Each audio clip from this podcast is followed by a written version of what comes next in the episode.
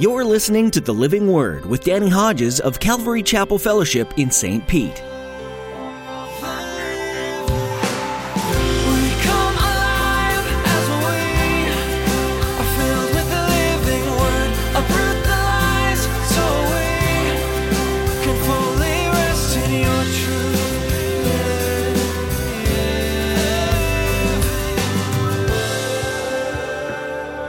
Hebrews chapter 9, chapter 10 verses there tell us that none of the Old Testament sacrifices could clear the conscience of the worshiper.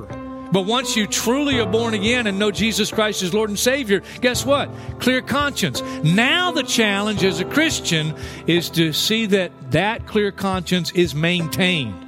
Now we're saved by the sacrifice of Jesus, so don't misunderstand. But Paul wrote to Timothy, and he said, The goal of this command is love, which comes from a pure heart and a good conscience and a sincere faith. Before you accepted Jesus, a pure heart and a clear conscience were hard to come by. Even the devout Jew who offered sacrifices for their sins couldn't obtain such things.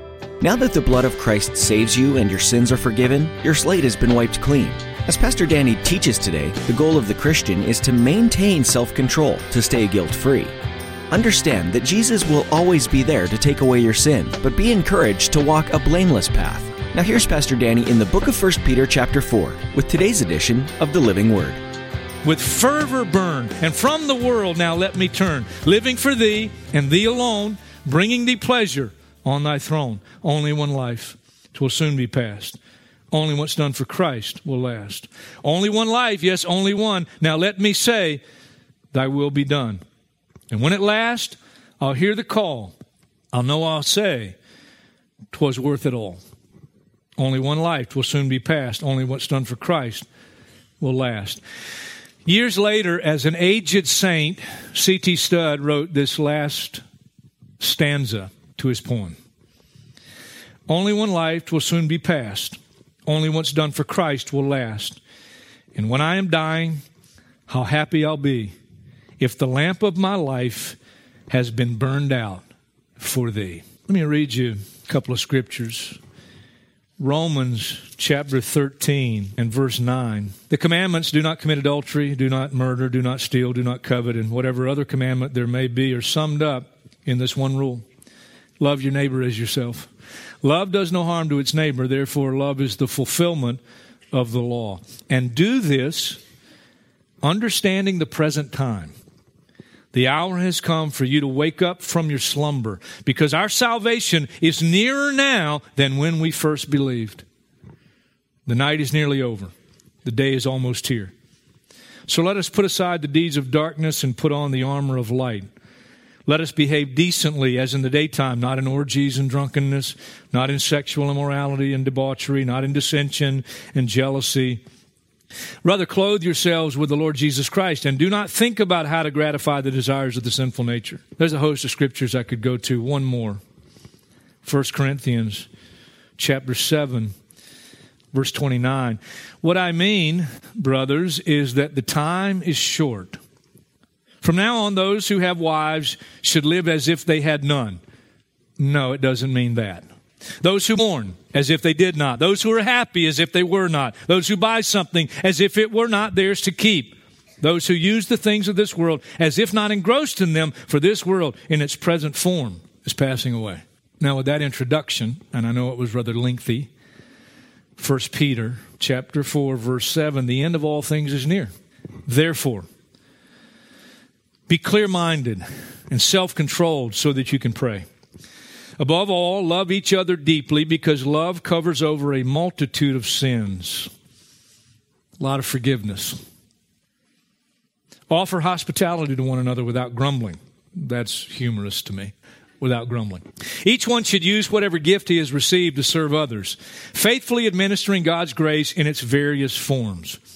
If anyone speaks, he should do it as one who's speaking the very words of God. And once again, Lord, I hear those words. If anyone serves, he should do it with the strength God provides, so that in all things God may be praised through Jesus Christ.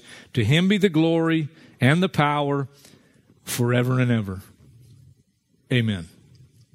And that sets us back looking toward eternity, because the end of all things is near. Never saw until this particular time through this passage how connected these simple statements are. And I hope you'll follow along and really understand what the Lord's saying. Be clear minded. It's actually one Greek word translated here, two words, be clear minded and self controlled. Because the one Greek word has both thoughts in mind.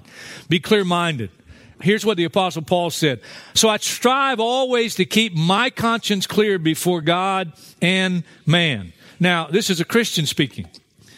A clear conscience begins when one puts their faith in Jesus Christ and is born again. We saw that in 1 Peter chapter 3 verse 21. Let me just go back quickly. This water symbolizes baptism that now saves you also. Not the removal of dirt from the body, but the pledge of a good conscience toward God. I'll never forget it. 19 years old when I prayed to receive Christ, and uh, He forgave me, and for the first time, I actually had a clear conscience before God. Hebrews chapter 9, chapter 10 verses there tell us that none of the Old Testament sacrifices could clear the conscience of the worshiper.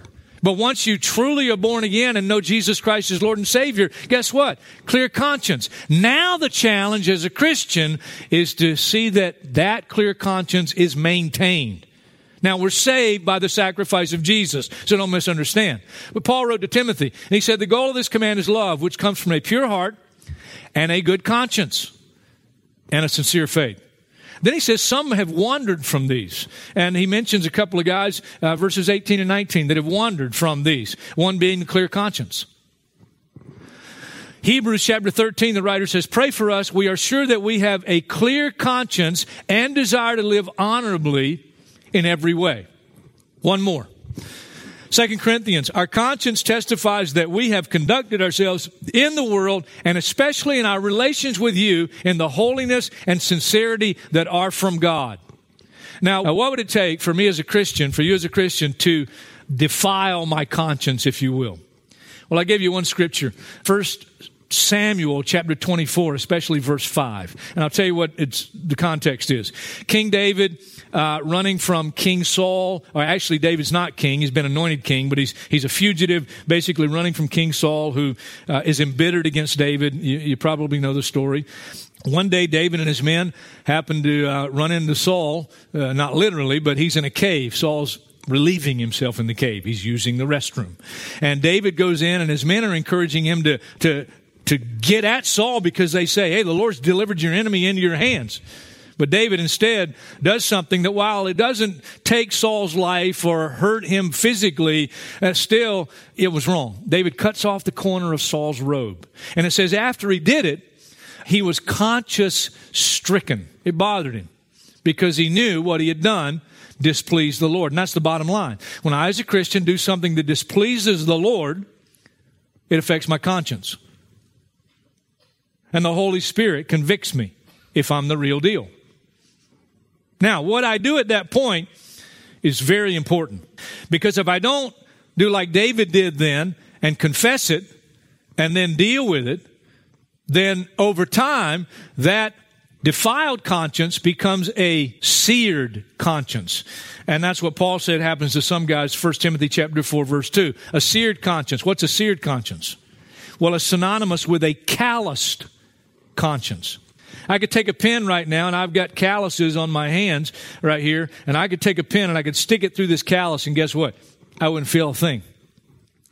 I could take that same pen, move it down one inch, and if I stuck it in, you'd hear me yelp. Why? Well, it's the same needle, it's the same point, but I don't get the point when I stick it through the callus because there's no feeling there, there's no sensitivity there. Because over time, it's developed a callous. You understand? A callous conscience becomes synonymous with what Jesus also referred to and other scriptures refer to as a hard heart. Now, if you get a Christian in this situation, you can confront them even lovingly in their sin and they will not listen. They don't get the point.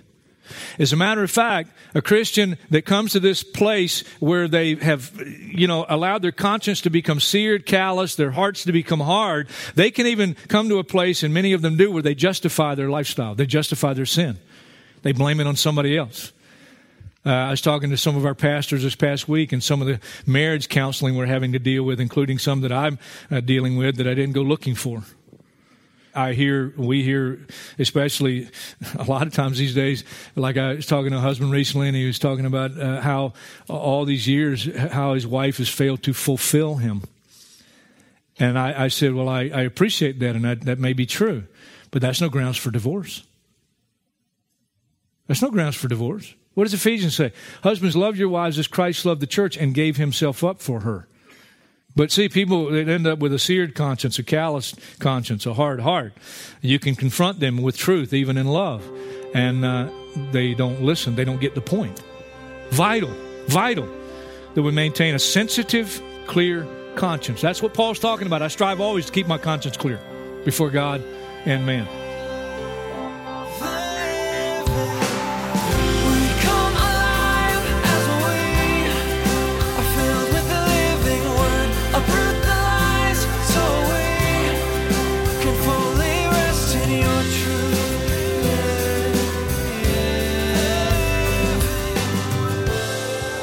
Apostle Peter's first letter encouraged the lives of believers spread far and wide, forced from their home due to their devotion to Jesus. Today, though you may not be facing the same kind of persecution, there will be people that oppose your message of hope. The enemy wants you to be silent, but your story and the grace of Jesus just can't be kept silent. Don't hide Jesus from people. Live him out in your daily life and proclaim his praises wherever you go. Thanks for tuning in today for Pastor Danny's teaching on the Living Word. If you'd like to hear more of his messages from this series on the book of 1 Peter, visit ccfstpete.church. Feel free to download or share the teachings you find from the Living Word, or visit our YouTube channel. There you can immerse yourself in our weekly services. We'd encourage you to subscribe to our YouTube channel too. That way you'll be notified as soon as we post anything new. If you're in the St. Petersburg area, we'd love to meet you. Join us at Calvary Chapel Fellowship on Saturday at 6 p.m. or Sunday at 9 or 11 a.m. for a time of worship and Bible study. Find out more about Calvary Chapel Fellowship at our website, ccfstpete.church. If you can't join us in person, we do offer a live stream of our weekend services. Just visit the website and click the link in the menu. Thanks for tuning in today to the Living Word.